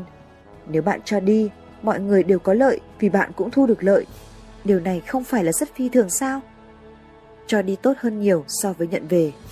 Với những người không được giáo dục thì điều đó thật vô lý. Vậy nên John Kennedy từng nói, đừng hỏi Tổ quốc có thể làm gì cho bạn, mà hãy hỏi bạn có thể làm gì cho Tổ quốc. Nó không vận hành trên sự tư lợi của bản thân bạn. Cho đi thì tốt hơn là nhận về, vì cho đi chính là bắt đầu quá trình nhận lại. Bạn luôn phải trả một cái giá xứng đáng. Những người tinh tế sẽ luôn nói, tôi mong trả một cái giá xứng đáng vì những gì nó khiến tôi thay đổi để trả nó. Đó là một phương trình đáng chú ý. Việc trả giá sẽ giúp thay đổi người đó. Người không được giáo dục muốn có được những thứ mà không phải trả giá hoặc họ muốn chúng rẻ mạt. Nếu bạn có được điều gì đó mà không mất gì thì bạn có thể chẳng là gì cả. Nếu bạn muốn nó rẻ thì bạn có thể cũng rẻ mạt, nhưng đó không phải là nơi tìm thấy niềm vui và nhân phẩm. Hãy nói với bản thân, tôi muốn trở thành người có giá trị và tôi sẽ trả một cái giá xứng đáng Việc trả giá sẽ thể hiện tính cách, kỹ năng, thời gian và tài sản của bạn. Hãy học cách cho đi vì đó là thứ tạo nên con người bạn. Chương 4. Giao tiếp Để giao tiếp tốt, bạn phải hiểu được ngôn từ. Hãy hiểu rằng ngôn từ có sức mạnh thần thánh. Trước kia chúng ta nói rằng ngôn từ cũng giống như bánh mì, nó có sức mạnh phi thường và do đó chúng ta phải học chúng. Không ngôn ngữ nào phong phú như tiếng Anh, chúng ta có những từ để thuyết phục, truyền cảm hứng, xây dựng và vẽ nên lời hứa của tương lai. Tôi đang đề nghị bạn đừng trò chuyện tẻ nhạt và hãy trở thành một người chăm chỉ học hỏi ngôn ngữ. Ngôn từ rất có sức mạnh trong việc tạo dựng ý tưởng. Những khả năng của ngôn ngữ rất hấp dẫn với tương lai của bạn, gia đình bạn và vận mệnh của bạn. Ngôn từ có thể thúc đẩy một người thay đổi cách sống, vượt qua những sai lầm, thoát khỏi nghèo khó. Tôi đã gặp một người chỉ học đến lớp 9, nhưng ông được trời phú khả năng ngôn ngữ theo một cách rất đơn giản. Ông ấy bảo tôi là tôi đã phạm sai lầm, nhưng ông đã không nói với tôi những từ đó. Ông đã thêm vào những từ khích lệ tôi thay đổi cuộc đời. Những từ của ông đã khiến tôi thức trắng nhiều đêm. Trong gia đình bạn, điều bạn nói là rất quan trọng. Trong quản lý, bán hàng và kinh doanh, không có công cụ nào có sức mạnh hơn lời nói. Giao tiếp đang ảnh hưởng đến những người khác qua ngôn từ. Có bốn bước dẫn đến giao tiếp. một Có điều hay để nói. Điều đó là hiển nhiên rồi. Nhưng thành công là một quá trình học tập tinh tế về sự hiển nhiên. Nếu bạn xem xét lại những điều hiển nhiên, bạn có thể bắt đầu tiến đến gia tài của mình. Có một số yếu tố trong việc có điều gì đó thú vị để chia sẻ. Trước hết, bạn phải chuẩn bị, và để chuẩn bị tốt, bạn cần chuẩn bị có mục đích và chủ tâm. Một mục đích đủ chủ tâm để tạo ra một công việc bán hàng, để trở thành một doanh nhân, phát triển triển vọng của gia đình vì tương lai sẽ khiến bạn có sự chuẩn bị thích hợp và nó có nghĩa là bạn cân nhắc và kiên định với quá trình học tập của mình. Chuẩn bị có nghĩa là bạn sẽ có sẵn những tấm xét miệng để đổi thành tiền mặt khi bạn bắt đầu cuộc trò chuyện. Bạn không thể rút từ một tài khoản không tồn tại, nói về những kinh nghiệm mà bạn không có hoặc sự chuẩn bị mà bạn chưa thực hiện. Nếu bạn chuẩn bị kỹ, bạn sẽ có điều gì đó thu hút khi nói. Và nếu bạn chỉ nói phần cô động của những gì bạn đã chuẩn bị, thì bạn sẽ giao tiếp rất tốt. Mọi người sẽ có cảm giác là bạn có thể nói chuyện trong một giờ, rằng bạn có cả trăm hình ảnh minh họa. Bạn không cần phải nói hết những gì đã chuẩn bị, nhưng mọi người sẽ có cảm giác rằng bạn có cả kho tàng để nói. Hãy quan tâm đến cuộc sống và mọi người. Tìm hiểu mọi người và xem điều gì khiến họ khó chịu. Tìm hiểu nguồn gốc, phong cách, tính khí của họ. Hãy học hỏi đời sống kinh doanh và đời sống chính trị của mọi người và hệ thống. Hãy đọc báo và tạp chí. Hãy quan tâm đến cả thế giới chứ không chỉ một góc của bạn. Hãy có khả năng thảo luận những vấn đề chính của cuộc sống và những xung đột chính trị. Để là một người giao tiếp tốt, bạn phải cập nhật những sự kiện hiện tại, hãy cập nhật thông tin và hãy quan tâm đến nó. Phấn khích Phấn khích vượt xa sự quan tâm. Những người quan tâm sẽ hỏi, nó có hiệu quả không? Nhưng người phấn khích sẽ hỏi, nó hoạt động như thế nào? Hãy hỏi những câu hỏi sâu hơn. Hãy biến sự thất vọng thành phấn khích, bạn sẽ học được nhiều hơn. Hãy biết cảm thông. Bạn phải biết cảm thông với mọi người và hoàn cảnh của họ. Hãy cảm thông với những người không ưa bạn. Nếu bạn nghèo, bạn hãy cảm thông với người giàu. Và nếu bạn là người giàu thì hãy cảm thông với người nghèo. Hãy cảm thông với những bi kịch của mọi người. Nếu bạn biết cảm thông, bạn sẽ tìm thấy lòng thương cảm hơn là khinh thường khi bạn đứng lên nói chuyện.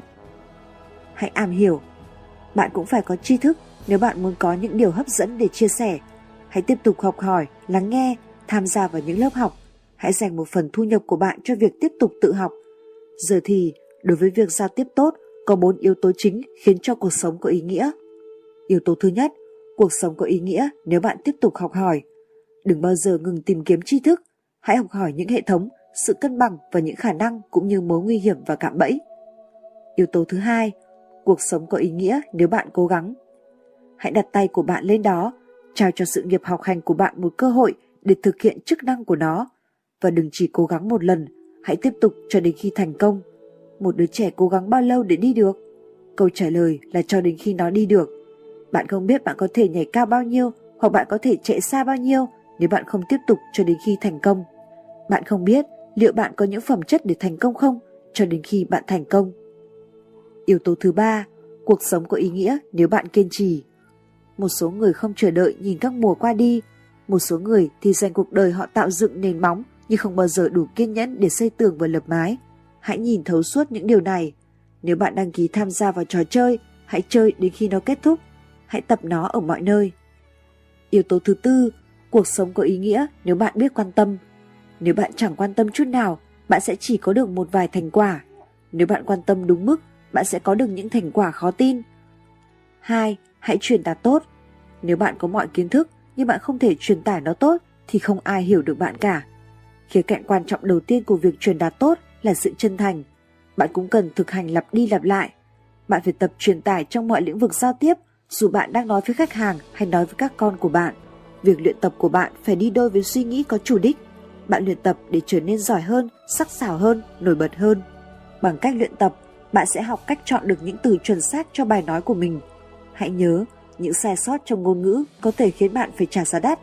Bạn có thể nói lắp, do dự hoặc diễn đạt vụng về lúng túng khi mới bắt đầu, nhưng qua việc tập đi tập lại, đó sẽ không còn là vấn đề nếu bạn làm trong nhiều năm, bạn sẽ nói hay hơn. Và trong tất cả những cuộc trò chuyện, tính khúc chiết là rất quan trọng. Đôi khi thông tin càng ngắn gọn thì càng có trọng tâm hơn, đừng dài dòng. Để diễn thuyết được tốt, bạn phải có phong cách. Tất nhiên phong cách của bạn có thể phụ thuộc vào hoàn cảnh. Hãy học các phong cách ấn tượng nhưng đừng bắt chước người khác. Hãy xem những điệu bộ cử chỉ, cách biểu đạt của những diễn giả khác và hãy kết hợp những gì bạn học được để tạo thành phong cách của riêng bạn. Hãy có phong cách riêng. Hãy có một vốn từ vựng tốt. Một nghiên cứu về những tù nhân cho thấy rằng chắc chắn có một mối liên hệ giữa từ vựng và hành vi. Tại sao lại như vậy? Vì từ vựng là cách nhìn nhận. Bạn không thể thay đổi bức tranh trong đầu nếu từ ngữ của bạn bị giới hạn. Bạn giống như một họa sĩ với bảng màu bị giới hạn. Chúng ta chỉ có thể nhìn nhận được vấn đề hoặc có câu trả lời hay kinh nghiệm với vốn từ vựng sẵn có. Trong mối quan tâm đến tương lai thú vị của riêng bạn, hãy chuẩn bị cho mình một vốn từ vựng để bạn có thể hiểu được vẻ đẹp, sự thi vị và sự cân đối của cuộc sống. Ngôn ngữ là công cụ bạn sử dụng để làm đẹp các mối quan hệ và tương lai tài chính của bạn. 3. Hãy hiểu người nghe của bạn. Nếu người nghe của bạn là một đứa trẻ, hãy nhìn khuôn mặt của đứa trẻ đó để biết cách trò chuyện. Nếu bạn không hiểu được người nghe của mình, bạn sẽ tiến sai hướng. Nếu bạn quên không đọc người nghe, bạn có thể gặp khó khăn khi đến lúc rút lui. Trong việc đọc người nghe, hãy đọc những gì bạn có thể nhìn thấy, chẳng hạn như ngôn ngữ cơ thể. Nếu người nghe của bạn khoanh tay, cau mày và cúi gằm xuống, bạn sẽ phải lược bỏ bớt bài nói. Nếu mọi người nhìn đồng hồ hoặc nhìn ra ngoài cửa, bạn phải kết thúc, bạn không thể nói lâu thêm được nữa. Sau đó là đọc những gì bạn nghe được. Để làm một người giao tiếp tốt, bạn phải là một người biết lắng nghe. Lắng nghe câu hỏi, những sắc thái trong giọng nói và ý nghĩa cảm xúc. Bằng cách lắng nghe, bạn có thể biết liệu bạn có phải thay đổi chiều hướng hoặc mức độ của những gì bạn đang nói hay không. Cuối cùng, hãy đọc những gì bạn cảm nhận được.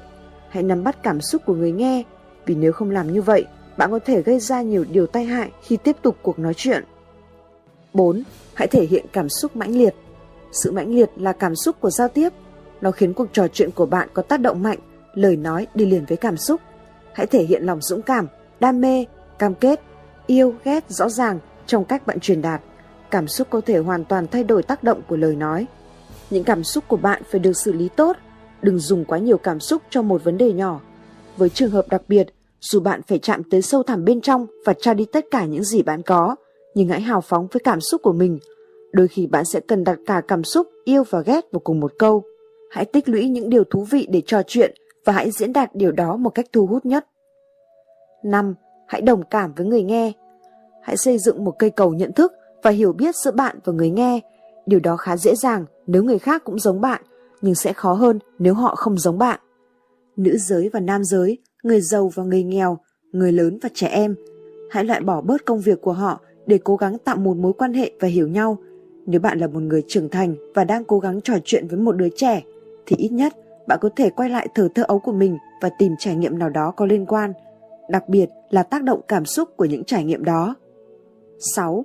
Những công cụ cuối cùng Đây là những khía cạnh giao tiếp mà bạn có thể sử dụng khi không còn phương án nào nữa. Sẽ tốt hơn nếu bạn không phải dùng chúng, nhưng đôi khi bạn không thể tránh được. Thứ nhất, công kích trực diện. Tiếp cận gián tiếp thì tốt hơn là trực diện. Kể câu chuyện về một người không có thực, từ đó người nghe có thể học từ câu chuyện – Cách tiếp cận bên thứ ba mang lại kết quả tốt hơn, nhưng đôi khi tiếp cận trực diện là cần thiết. Hãy nhớ, nó có thể hữu ích nhưng cũng có thể hủy hoại mọi thứ. Thứ hai, trách mắng. Cách này rất nghiêm trọng, nó ngụ ý rất nhiều. Hãy chắc chắn rằng trường hợp đó thực sự cần trách mắng. Với trẻ em, nếu bị trách mắng hàng ngày, cả ngày, cuối cùng chúng sẽ mang những vết sẹo trong tim. Lời trách mắng có thể hàn sâu. Đừng mang cả chiếc rìu vào trái tim, từ vốn quá mong manh. Hãy nhớ rằng bạn muốn xử lý vấn đề mà không làm ảnh hưởng đến lòng tự trọng của người đó. Điều này đòi hỏi bạn phải thật tinh tế. nếu định trách mắng, hãy chắc chắn rằng điều đó là hoàn toàn cần thiết. Thứ ba, mỉa mai. Đây có thể là một công cụ hữu dụng, nhưng nó quá lỗ mãng trong hầu hết các trường hợp. Sự mỉa mai liên tục không dễ chịu chút nào. Thứ tư, chỉ rủa. Thì thoảng được sử dụng thì có thể có hiệu quả, nhưng nếu bạn luôn sử dụng cách này thì mọi người sẽ không quan tâm, giống như một người mẹ không ngừng la hét với những đứa con. Người không bao giờ chửi thề sẽ có được sự chú ý ngay lập tức nếu anh ta hoặc cô ta đột ngột sử dụng một câu thô tục để truyền đạt ý mình. Cuối cùng về chủ đề giao tiếp, tôi muốn xem xét nghệ thuật thuyết phục. Trong đào tạo bán hàng, chúng tôi dạy rằng có sự khác biệt giữa trình bày và thuyết phục. Để nắm được nghệ thuật thuyết phục, hãy trở thành một người kể chuyện giỏi. Bạn sẽ cần sưu tập các câu chuyện về mọi người ở mọi lứa tuổi và mọi hoàn cảnh để có các câu chuyện kể cho mọi tình huống. Thường thì cách tốt nhất để truyền đạt được ý mình là kể chuyện. Một câu chuyện có thể được mở rộng và làm sáng tỏ. Chúa là một người kể chuyện bậc thầy. Người nói, thiên đường giống như. Bối cảnh của thiên đường là ngoài sức tưởng tượng, nhưng chúng ta có thể liên tưởng nó sẽ trông như thế nào trong một câu chuyện. Hãy học cách kể câu chuyện của chính bạn. Hãy kể điều gì đó mà bạn từng trải qua, bạn cảm thấy ra sao, điều gì xảy ra với bạn để minh họa cho một ý. Hãy vươn về quá khứ và sử dụng trải nghiệm của chính bạn. Đôi khi sau những trải nghiệm bi kịch, mọi người sẽ cần thời gian trước khi có thể nói về nó. Có những sự kiện chính xác, hãy chắc chắn câu chuyện thực sự có thật nếu đó là tuyên bố bạn đang đưa ra. Bạn có thể kể một câu chuyện giả định, giới thiệu nó với những từ đây là một người hoặc giả sử một người. Sự thật không cần thêm thắt. Bạn không bao giờ biết khi nào sẽ có người kiểm tra lại tính xác thực của câu chuyện bạn kể. Đừng phóng đại cảm xúc hay những dữ kiện của câu chuyện. Phóng đại là một nỗ lực ngớ ngẩn tạo nên sự thiếu tự tin. Chúng ta phóng đại nếu chúng ta cảm thấy bản thân không xứng đáng. Đừng làm vậy, vì sự thật sẽ bắt kịp bạn và dù sao thì bạn cũng không cần cảm thấy tồi tệ. Tại tòa án, việc phóng đại sẽ khiến toàn bộ lời khai bị nghi ngờ. Bằng cách phóng đại, bạn đã gây nguy hiểm cho toàn bộ bài thuyết trình của mình. Mọi người sẽ biết tin vào cái gì? Hãy sử dụng và bày tỏ cảm ơn tới những câu trích dẫn. Hãy mượn những câu trích dẫn từ khắp nơi, nhưng bạn đừng có lúc nào cũng mượn lời người khác. Bạn phải tập biến mọi thứ thành lời của riêng bạn. Hãy sử dụng mọi cơ hội vì có những lúc hành động không thể thay thế cho lời nói. Nói thẳng, hãy nói thẳng, nói thật và đừng giấu giếm vấn đề. Hãy đề cập đến vấn đề thẳng thắn, chân thành và rõ ràng, đừng vòng vo. Đôi khi sự thật gây tổn thương. Trong trường hợp của tôi, việc từ bỏ danh sách đổ lỗi liên quan đến việc tại sao tôi không có niềm vui, lòng tự trọng và tiền bạc ở tuổi 25 dẫn đến triệu chứng vật vã, nhưng mọi người cần bạn nói cho họ sự thật.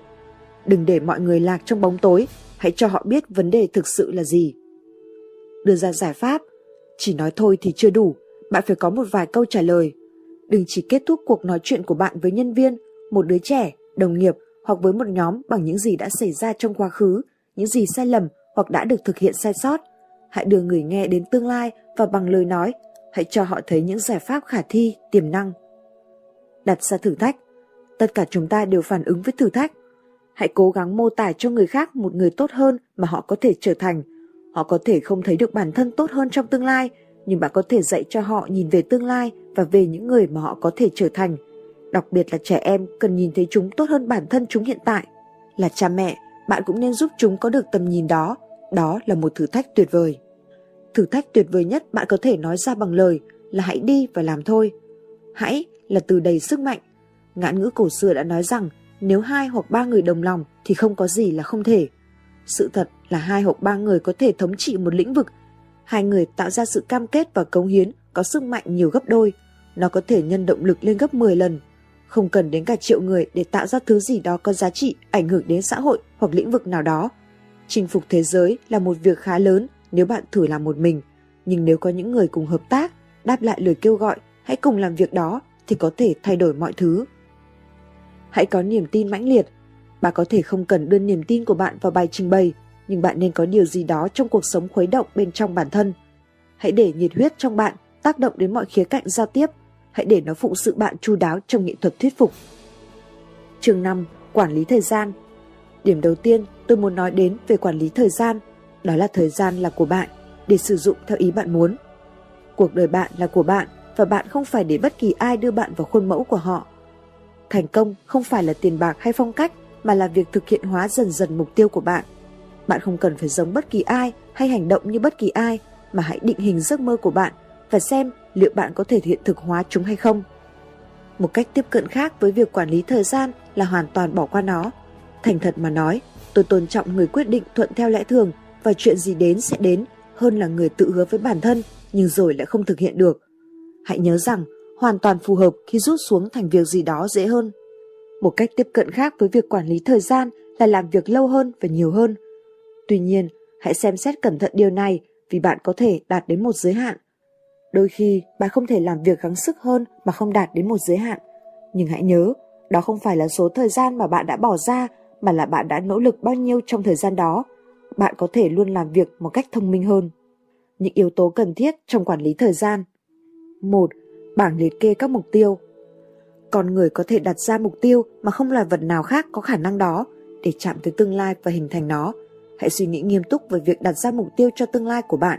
Bạn có khả năng tác động đáng kể lên tương lai tài chính của chính mình. Vậy thì tại sao bạn không nỗ lực? Con người chúng ta bị tác động bởi năm yếu tố: môi trường vật chất, xã hội hay chính trị, những sự kiện trong gia đình, cộng đồng, trong nước hay trên thế giới, kết quả mà chúng ta đạt được hay thất bại, tri thức và những ước mơ. Chúng ta không thể bỏ qua yếu tố môi trường, những sự kiện tạo nên cuộc sống của chúng ta, những kết quả mang lại cho chúng ta của cải hoặc những món nợ. Kiến thức chính là tài sản, nhưng những giấc mơ mới chính là thứ định hình nên tương lai của chúng ta. Để đối mặt với tương lai bằng kế hoạch, bạn cần nắm được nó. Bạn muốn sức khỏe mình như thế nào? Hãy hình dung bạn có muốn trở nên giàu có không? Hãy đọc sách và mường tượng về nó. Mọi người sẽ làm những điều khó tin nhất nếu họ có những lý do đủ thuyết phục, một lý do tạo ra sự khác biệt. Tôi thử thách bạn bây giờ dừng lại và lập một danh sách những mục tiêu của cuộc đời mình. Bạn muốn dành bao nhiêu thời gian cũng được. Thật hấp dẫn để bắt đầu tự hỏi bạn thực sự muốn gì, điều gì khiến cuộc sống của bạn đặc biệt, thú vị và hữu ích. Hãy liệt kê ra mọi thứ bạn muốn làm, muốn đạt được sau đó thực hiện và đánh dấu lại những việc bạn có thể đạt được trong một năm, sau đó đánh dấu lại những việc mà bạn coi là những mục tiêu 5 năm, và cuối cùng là bất cứ việc nào là mục tiêu 10 năm trong tương lai. Nếu bạn không có bất cứ mục tiêu 10 năm nào, bạn cần nghĩ thêm. Suy nghĩ của bạn đang quá ngắn hạn. Giờ thì tôi đề nghị bạn hãy xem xét những mục tiêu một năm và chọn ra năm mục tiêu quan trọng nhất. Đây là những mục tiêu ưu tiên của bạn. Hãy hỏi bản thân, tại sao những điều này quan trọng ở điểm nào? Hãy viết ra một đoạn ngắn về lý do những mục tiêu này là mục tiêu ưu tiên hàng đầu của bạn. Hãy trình bày rõ lý do của bạn vì điều này gần như có tác động kỳ diệu. Khi những lý do trở nên mạnh mẽ thì cách thức thực hiện sẽ dễ dàng. Nhiều người không biết cách có được thành công, họ cần tập trung nhiều hơn vào lý do. Nó sẽ khiến cho cách thức thực hiện trở nên dễ dàng hơn rất nhiều. Mục đích mạnh hơn đối tượng.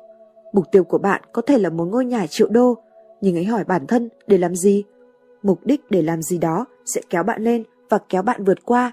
Bạn có thể muốn ngôi nhà trở thành trung tâm của đời sống gia đình bạn, cho bạn bè và những vị khách vui thú.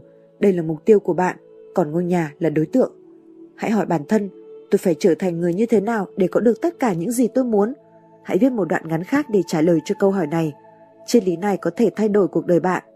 Mục đích chính của việc lập mục tiêu là gì? Để lôi kéo bạn trở thành người đạt được mục tiêu.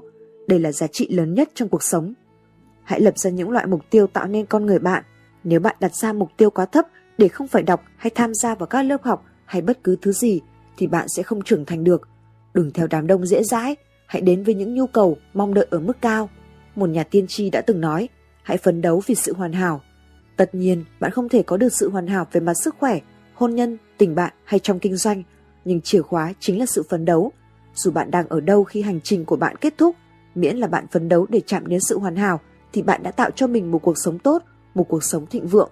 Hãy cẩn trọng, đừng đánh đổi bản thân, đừng đặt ra những mục tiêu yêu cầu bạn hy sinh tình bạn hoặc phá vỡ sự liêm sỉ của chính bản thân hoặc thỏa hiệp với đức hạnh hay giá trị của bạn. Hãy vươn lên, cố hết sức nhưng đừng đánh đổi bản thân. Căn nguyên lớn nhất của bất hạnh chính là trong bản thân. Nó không phải là từ bên ngoài mà là từ bên trong. Và sự không hài lòng này bắt đầu rất khó nhận thấy với việc làm chưa hết sức và để bản thân không gặp trở ngại nào đó là lúc bạn cảm thấy không hài lòng với bản thân. Nó là khởi đầu của việc trượt dài. Mọi người đều phải chịu một trong hai nỗi khổ, nỗi khổ của kỷ luật và nỗi khổ của sự hối tiếc. Lời khuyên của tôi là đừng đánh đổi kỷ luật cho sự hối tiếc. Kỷ luật thì nhẹ nhàng, nhưng sự hối tiếc thì nặng trĩu. Hãy cẩn thận với những gì bạn sẽ trở thành khi theo đuổi những gì bạn muốn.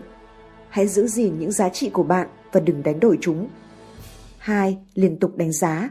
Hãy thường xuyên xem xét những mục tiêu của bạn và nếu cần thiết, hãy lập một danh sách khác rồi một danh sách khác nữa cho đến khi đạt yêu cầu. 3. Sự ưu tiên. Đừng dành quá nhiều công sức vào thứ không mang lại nhiều giá trị. 4. Viết ra những kế hoạch. Yếu tố cần thiết để quản lý thời gian là có một bản chiến lược vạch sẵn. Bạn có thể cần một bảng kế hoạch treo tường hoặc bảng trắng để viết kế hoạch. Nếu bạn sử dụng cả lịch thì hãy chắc chắn rằng bạn có những dự án và lịch những cuộc hẹn khác cạnh bảng kế hoạch. Những dự án của bạn sẽ bao gồm quảng cáo, tuyển dụng, đào tạo, nhưng bạn có thể có thói quen đưa gia đình lên lịch. Hãy thêm những nhiệm vụ của gia đình vào bảng chiến lược vạch sẵn. Nếu bạn có thể chỉ cho các con bạn thấy rằng chúng được đánh giá ngay những dự án kinh doanh của bạn, chúng sẽ rất thích. Nó cũng khiến bạn dễ dàng thấy được lúc nào thời gian cho gia đình và cho dự án bị trùng và bạn có thể cần bàn thảo lại với gia đình trước. Hãy đặt mọi thứ lên bàn chiến lược. Nếu bất kỳ dự án nào quá nhiều việc và quá tải trên bảng, hãy lấy chúng xuống và tạo một bản chiến lược riêng cho dự án đó. Bản chiến lược có thể chạy 1, 2 hoặc 3 năm. Bạn có thể không thực hiện việc kinh doanh trên khắp thế giới hoặc chạy những dự án bất động sản hay dự án tài chính lớn, nhưng mọi người đều có lợi khi dự án của họ được đặt ra trực quan như vậy. 5. Học cách phân biệt những thứ quan trọng. Chẳng hạn một cuộc nói chuyện không quan trọng có thể là những cuộc nói chuyện phiếm, không hơn. Một cuộc nói chuyện quan trọng đòi hỏi nhiều thời gian hơn. Thời gian có sự hiện diện của triển vọng. Thời gian phụ là để có được cái nhìn toàn cảnh, lên kế hoạch cho thời gian triển vọng và thực hiện kế hoạch công việc. 6. Đừng nhầm lẫn biến đổi với thành tựu. Bạn có thể tiến lên, tiến lên mà không đạt được mục tiêu. Bạn có thể rất bận rộn mà chẳng đi đến đâu hoặc ở trong vòng luẩn quẩn. 7. Tập trung Tôi đã từng thử bắt đầu ngày làm việc của mình trong phòng tắm, nhưng đó không phải là một ý hay. Tắm cho ra tắm, ăn sáng cho ra ăn sáng. Đừng làm việc này lại nghĩ đến việc khác. Dù bạn ở đâu thì hãy để tâm hồn mình ở đó là một tiêu đề từ tạp chí Reader Digest. Hãy để tâm đến dự án của bạn và mọi người. Điều này đặc biệt hiệu quả với trẻ em. Đừng để bị phân tâm khi nói chuyện với chúng. Hãy trao món quà này cho người làm cùng với bạn, khách hàng và con cái của bạn. Lơ đãng là một điều nguy hiểm. 8. Hãy học cách nói không. Điều này là cần thiết. Hãy học cách nói không với những hoạt động và với mọi người. Nếu bạn là một lãnh đạo nghiêm túc, bạn cần hỏi bản thân những câu hỏi sau. Những người xung quanh tôi là ai? Họ đang làm gì với tôi? Họ cho tôi đọc gì? Họ để tôi đi đâu? Làm cách nào họ khiến tôi trò chuyện? Họ muốn tôi trở thành cái gì? Điều đó có ổn không? Nếu điều đó không ổn thì bạn cần bắt đầu nói không với những người đang gây ảnh hưởng đến bạn. Có những lúc bạn cần tách biệt, tách biệt bản thân ra khỏi những ảnh hưởng không tốt. Nếu chưa biết mọi chuyện sẽ đi đến đâu, bạn có thể phải làm điều này nhưng đừng thực hiện một cách nông nổi. Nếu bạn phải lịch sự, hãy nói không cảm ơn anh. Nếu không cần giữ thái độ lịch thiệp thì chỉ cần nói không. Hướng đi xác định đích đến, đừng suy nghĩ quá ngây thơ. Nếu bạn phải thay đổi đường đi thì thay đổi sớm tốt hơn là muộn. Bạn không thể thay đổi đích đến chỉ trong một sớm một chiều, nhưng bạn có thể thay đổi hướng đi. Đôi khi bạn có thể tạo ra một sự giao kết có giới hạn. Một số người bạn có thể ở bên cạnh trong một vài giờ nhưng không thể là vài ngày. Một số người thì bạn có thể ở bên trong vài ngày nhưng không thể là vài năm. Hãy giới hạn sự kết giao của bạn khi cần thiết để đảm bảo rằng bạn tiếp tục đi đúng đường. Và có những người bạn muốn mở rộng giao thiệp với họ, hãy tìm những người bạn muốn thân thiết, hãy dành thời gian với họ. Nếu họ không sẵn sàng, hãy dành thời gian cho những cuốn sách mà họ đọc, những cuốn băng mà họ nghe. Hãy chọn cho bản thân những tác động tốt, nó sẽ có ích cho sức khỏe, những mối quan hệ và tình trạng kinh tế của bạn. 9. Làm ra làm, chơi ra chơi. Không trộn lẫn hai việc trên. Công việc quá quan trọng để bạn có thể vừa làm vừa chơi. Hãy tạo ra một ngày làm việc ra làm việc, ngày chơi ra chơi. Hãy cố gắng đừng vừa làm vừa chơi cùng lúc. Nếu bạn định giải quyết sớm công việc để vui chơi, thì khả năng cao là nó sẽ ảnh hưởng đến công việc bạn làm trước đó trong ngày. Đừng vui chơi ở nơi làm việc Đấy là điều rất nghiêm trọng. Tương lai của bạn phụ thuộc vào điều đó, gia đình bạn cũng phụ thuộc vào điều đó. Chơi ở nơi làm việc cho thấy trí tuệ của bạn quá thấp, có quá nhiều nguy cơ. Hãy tránh mọi cái giá phải trả về mặt danh tiếng với việc này. Và đừng làm việc khi đang vui chơi, khi bạn đang ở bãi biển, đừng để đầu óc bạn nghĩ đến văn phòng. Điều này không tốt cho gia đình bạn. Đừng vui chơi trừ khi bạn xứng đáng với điều đó. Đừng tiệc tùng nếu bạn không xứng đáng, sẽ chẳng vui mấy đâu. Một nhà tiên tri thời xưa đã nói rằng nó sẽ khiến trong lòng chẳng thấy vui vẻ gì. Trong nhóm của tôi, chúng tôi làm việc hết mình và vui chơi hết mình. Điều đó khiến chúng tôi thoải mái. 10. Hãy phân tích bản thân. Hãy hỏi bản thân khi nào mình làm việc hiệu quả nhất. Một số người hoạt động về đêm, số khác thì làm việc tốt hơn vào buổi sáng. Hãy tiếp tục khi công việc tốt nhất của bạn được hoàn thành. Nó có thể thay đổi cuộc đời bạn. Tôi đã từng chạy bộ vào giữa đêm, nhưng giờ tôi thích ngắm mặt trời lên hơn. 11.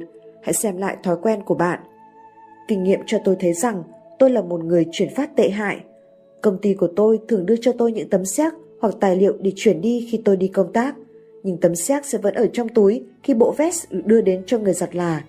Cuối cùng họ cũng đã phải thốt lên, đừng đưa bất cứ thứ gì cần chuyển cho ông chủ tịch nữa. Có lẽ bạn không giỏi về những con số và gặp khó khăn trong việc cân nhắc cuốn sổ xét của bạn.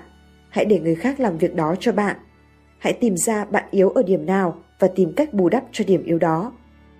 12. Bạn cũng cần quan tâm đến những kỹ năng liên lạc qua điện thoại nữa. Hãy lập một kế hoạch trước khi thực hiện cuộc gọi quan trọng, đừng dựa dẫm vào trí nhớ. Nếu bạn quên những điểm quan trọng, bạn sẽ không bao quát được vấn đề. Hãy hiệu quả, đây là điểm quan trọng trong những cuộc gọi đường dài. Cũng như vậy, nếu bạn có một bản viết tay về kế hoạch, bạn có thể tham khảo nó sau nếu thấy có một số khúc mắc ngoài những gì đã được đề cập trong cuộc gọi. Điều này có thể rất quan trọng. Nếu bạn đang làm việc ở nhà, đừng để điện thoại xen vào công việc, hãy bật trả lời tự động. Hãy nhớ, mọi lợi thế đều có nguy cơ của nó. Khi bạn dành thời gian cho gia đình, bạn nên tách thế giới sang một bên. Thậm chí những cuộc gọi quan trọng cũng có thể lùi lại vì thời gian cho gia đình là quan trọng nhất. Hãy xem xét việc đặt một đường dây điện thoại thứ hai nếu điện thoại trong nhà bạn cần dùng đến. 13. Xây dựng một danh sách rắc rối. Hãy lập một danh sách tất cả những thứ khiến bạn khó chịu và sau đó xem có bao nhiêu thứ bạn có thể loại bỏ khỏi danh sách đó mà ít tốn kém nhất. Bạn sẽ bất ngờ vì cái giá để loại bỏ những rắc rối ra khỏi cuộc sống của bạn là ít chừng nào. 14. Hãy đọc những cuốn sách hay về quản lý thời gian. Hãy đọc Bliss, McKay, Lacan và những tác giả tương tự. 15. Trở nên cảnh giác hơn với hệ thống lỗi thời. Mọi thứ đang thay đổi quá nhanh, chắc chắn có cách mới, tốt hơn và nhanh hơn để xử lý thứ đang gây rắc rối cho bạn. 16. Hãy học cách đặt câu hỏi trước. Đôi khi, chúng ta nói một giờ đồng hồ và sau đó hỏi một câu với người chúng ta đang nói chuyện. Câu hỏi đó có thể đã tiết kiệm được cho chúng ta 55 phút. Chúng ta có thể đưa ra những kết luận sai và những vấn đề không quan trọng. Trong khi đặt câu hỏi hoặc một loạt các câu hỏi có thể tiết lộ vấn đề thực sự.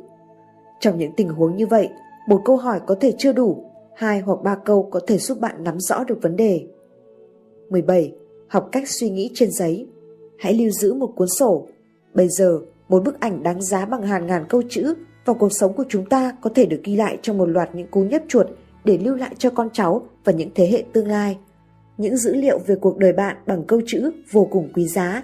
Hãy giữ lại những ghi chú, những ý tưởng và những lời khuyên bạn nhặt ra từ các cuốn sách, bài giảng, thơ ca, phim ảnh. Hãy giữ những ghi chú của bạn trong một cuốn sổ riêng, chứ không phải trên những tờ giấy rời. Nếu bạn không có sổ mang theo khi bạn cần ghi lại gì đó, thì hãy ghi tạm ra giấy rồi ghi lại vào sổ sau. Riêng tôi, tôi thích có những cuốn sổ đắt tiền để cho thấy được giá trị của những gì tôi đã lưu vào đó. Nếu bạn đang ở trong một buổi họp hoặc một buổi nói chuyện và bạn là người duy nhất ghi chép, trông có vẻ kỳ quặc, nhưng điều đó cho thấy bạn đang nghiêm túc học hỏi như thế nào. Một cuốn sổ dự án là một công cụ vô giá khác. Hãy lưu những giấy tờ đang dùng của tất cả những dự án của bạn trong một bìa kẹp hồ sơ được đánh dấu bằng những nhãn màu có gắn mã. Khi một dự án hoàn thành, hãy tháo dán nhãn và những trang ghi chú của dự án đó ra và dành chỗ cho dự án mới. Bạn cũng có thể lưu giấy tờ đang dùng với những địa chỉ liên lạc trong công việc của bạn và những người làm việc với bạn. Duy trì một danh sách việc cần làm, một lịch trình hàng ngày gồm tất cả những việc bạn muốn hoàn thành trong ngày hôm đó, người bạn muốn gặp, những cuộc điện thoại cần thực hiện phải được viết ra giấy. Bạn có thể mua những tờ giấy dành riêng cho nhật ký của bạn ở các sạp báo. Với danh sách việc cần làm, một cuốn sổ dự án và sổ ghi chép, bạn có thể rảnh tay thực hiện công việc. Đây chỉ là những mẹo nhỏ trong việc quản lý thời gian, nhưng đôi khi những mẹo nhỏ có thể tạo ra sự khác biệt lớn. Chương 6. Tự do tài chính Từ 30 năm trước, tôi đã nói chuyện với các thanh thiếu niên về cách làm giàu trước tuổi 40. Khi còn trẻ hơn, tôi không thực sự chắc chắn việc trở nên giàu có là như thế nào, và trong cuộc nói chuyện của mình, tôi có thể thấy những đứa trẻ đang vật lộn để tìm được hình ảnh giàu có của chính chúng. Sau đó tôi đã quyết định gọi nó là sự thịnh vượng, nhưng tôi đã tìm ra rằng cả hai từ này đều có thể có chút áp đảo. Có hai câu hỏi liên quan đến việc trở nên giàu có hay thịnh vượng. Trở nên giàu có có ổn không? Phấn đấu về sự giàu có có ổn không? Một số người nghĩ rằng bạn phải dẫm đạp lên người khác và làm giảm giá trị của bản thân hoặc trở nên tham lam để trở nên giàu có. Nhưng tôi đã đi đến những kết luận khác. Tôi muốn xem xét câu hỏi này. Nếu có thể làm tốt hơn thì bạn sẽ làm chứ? Câu hỏi này mang một khía cạnh đạo đức và tinh thần. Chắc chắn rồi, nhưng nó cũng thực tế nữa. Nếu bạn có thể làm tốt hơn thì bạn sẽ làm lại chứ. Hoặc thay vào đó, bạn sẽ cầu nguyện chứ. Tôi tin vào lời cầu nguyện, nhưng tôi cũng tin vào lao động. Tôi đã từng nghĩ rằng nghèo đói là ưu điểm và rằng tất cả chúng ta nên bao dung với điều đó. Nhưng tôi đã khám phá ra rằng nghèo đói là một lời nguyền. Với tôi, dường như Chúa không hướng chúng ta đến đói nghèo mà khiến cho chúng ta trở nên giàu có để có thể giúp đỡ người nghèo. Giờ tôi không phải là một nhà thần học, nhưng đó là cách tôi nhìn nhận điều đó. Vì vậy, tôi chỉ hỏi bản thân mình rằng nếu tôi có thể làm tốt hơn thì tôi sẽ làm chứ. Với một mức thu nhập bình thường và có một cuộc sống lao động bình thường, chúng ta có thể trở nên tự do tài chính.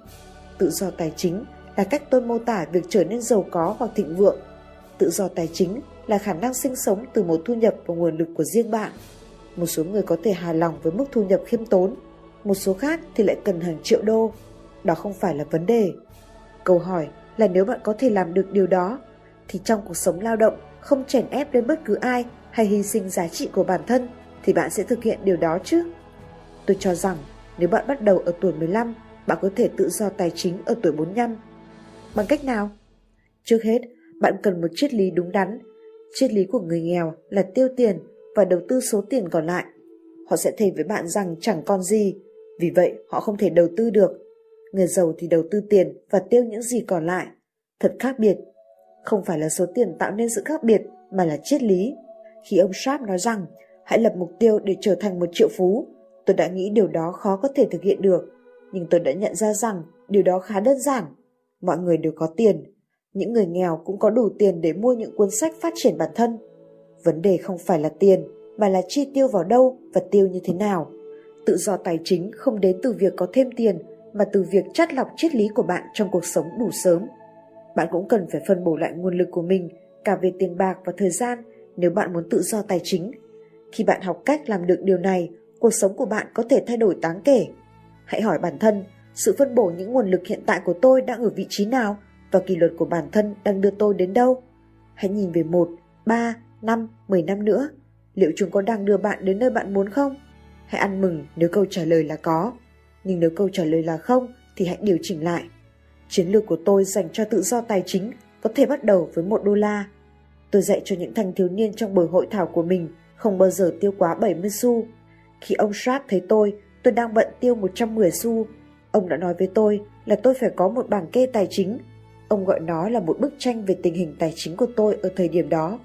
Ông đã chỉ cho tôi cách trừ nợ từ tài sản để biết được giá trị tài sản thực của tôi. Và tôi đã phản đối rằng việc đó sẽ trông rất không hay. Nhưng ông đã nhất quyết cho rằng quan trọng không phải là nó trông như thế nào, mà là cách tôi làm việc đó. Ông ấy đã đúng. Khi tôi thực hành bài tập đó, tôi đã rất xấu hổ. Nếu lúc đầu bạn không thể theo sát những tỷ lệ trong chương trình này, thì điều đó không thành vấn đề. Khi bạn bắt tay vào chương trình này, bạn phải kiểm soát tài khoản nghiêm ngặt. Nếu bạn tự do tài chính hãy cẩn trọng với thái độ của bạn. Thái độ của bạn với việc thanh toán những hóa đơn là gì? Nếu bạn ghét phải thanh toán những hóa đơn, có nghĩa là bạn ghét phải làm tăng những khoản nợ và tăng tài sản của bạn. Phần kết. Năng lực lãnh đạo, tức là bạn phải trở nên tốt hơn bình thường. Xã hội sẽ để cho bạn xoay sở, sống được ở mức trung bình. Nhưng nếu bạn muốn ở trên mức trung bình, bạn sẽ phải đòi hỏi điều đó ở bản thân. Năng lực lãnh đạo là niềm hy vọng của tương lai. Có ai đó phải tiến lên phía trước và thắp sáng ngọn đèn sự tinh tế của năng lực lãnh đạo đòi hỏi bạn. Mạnh mẽ nhưng không thô lỗ, tử tế nhưng không yếu đuối, táo bạo nhưng không hống hách, thận trọng nhưng không lười biếng, khiêm tốn nhưng không rụt rè, tự hào nhưng không tự kiêu, hài hước nhưng không lố bịch. Làm việc với những người xứng đáng chứ không phải những người có nhu cầu. Cho mọi người thấy làm sao để xứng đáng. Khen thưởng mọi người vì những tiến bộ nhỏ. Nhìn nhận mọi người đúng thực lực của họ và cho họ biết nhìn nhận của bạn đánh giá cao mọi người và thấy được cả những thứ vẫn chưa thể hiện ra. Có niềm tin. Để nhân viên mượn tầm nhìn của bạn cho đến khi tự họ có thể thấy. Cuối cùng, tất cả những nhà lãnh đạo phải hiểu rõ bản chất cái tốt và cái xấu. Nhấn mạnh điều này đến bấy cũng không quá. Cái xấu là một mối nguy hại rất thực tế. Bạn không thể đề phòng sự lợi dụng của một số người, nhưng bạn có thể tránh xa họ. Nhưng vừa là một nhà lãnh đạo, bạn phải vừa là một người mẹ và vừa là một người lính. Hãy luôn cẩn trọng. Một tay hãy cầm cái bay, còn tay kia hãy cầm kiếm khi bạn xây dựng bức tường cho thành phố của mình. Hôm nay tôi là một người giàu có vì di sản của tôi. Nhờ vị trí và thời gian, tôi đã thừa kế những hệ thống và kiến thức mà tôi chưa từng trả tiền. Đó là di sản của tôi. Tôi cũng là một người giàu có vì kinh nghiệm của tôi. Đó là những đồng xu và tiền của tôi. Tôi cũng giàu có vì có kiến thức. Kiến thức là sức mạnh. Tôi cũng giàu có vì có tương lai. Tương lai là những giấc mơ có thể thực hiện. Tôi cũng giàu có vì có những người bạn. Hãy chắc chắn rằng bạn kết bạn với những người bạn tốt khi đang thăng tiến. Họ sẽ giúp đỡ bạn khi bạn tuột dốc. Cuối cùng, tôi cũng giàu có vì có tình yêu thương. Rốt cuộc, sống trong một căn lều với người bạn yêu thương tốt hơn là sống một mình trong căn biệt thự. Món quà tuyệt vời nhất là tình yêu thương. Tình yêu thương là vô giá. Đây là thử thách của tôi dành cho bạn. Bằng việc đọc cuốn sách này, bạn đã sẵn sàng đặt bản thân vào trong nhóm 5% dẫn đầu. Tôi thích thúc đẩy những người như bạn. Đó là một sự đầu tư với tôi. Hãy để những người khác khóc lóc với những nỗi đau không đáng và tranh luận về những điều không cần thiết, chứ không phải bạn. Tôi thử thách bạn bắt đầu từ đây và giúp đỡ mọi người trong cuộc sống, chứ không chỉ trong công việc. Mọi người cần kỹ năng sống, kế hoạch cuộc đời, chứ không phải chỉ là bản kế hoạch về tiền bạc.